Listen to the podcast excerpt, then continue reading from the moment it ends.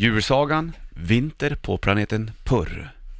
Skriven av Bollnäs Martin och Richie Puss, läses av Richie Puss. Så jävla nice att du tog nailar sista också. Jag vet, jävla nöjd alltså. Kapitel 16 Fesherkel är nu bara steg ifrån att hinna in i rymdskeppet och iväg från planeten Purr. Det här har hon gjort bra. Perfekt ledarskap enligt henne själv. Hon har delegerat jobbet till Flimra och Purri Purri, låtit dem göra arbete, men sen ta åt sig all ära själv.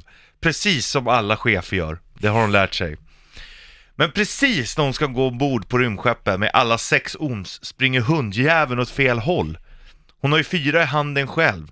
Bulldoggen Frank yrar runt och tror att tvillingonsen är hennes egna barn. Byracka. Flimra och Purri Purri hinner ikapp Fess Herkel och Frank. Lockar in Bulldoggen med hundgodis som Purri Purri haft i bakfickan en längre tid.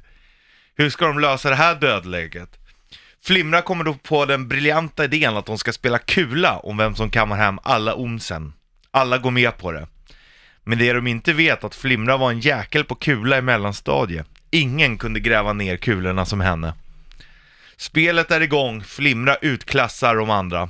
Aningens fusk kanske, men det var tillåtet nu när hela planeten stod på spel. Fess Herkel, de, henne kastar de ner i de mörka fängelsehålorna. Där kan de sitta med svansen mellan benen. Flimra tog beslutet att stå ut och leva med Purripurri för barnens skull. Hon ville att tvillingarna skulle ha båda föräldrarna närvarande. Hennes köttätande växter budade hon till planeten Purr. Flimra och Purripurri levde halvlyckliga i resten av sina dagar.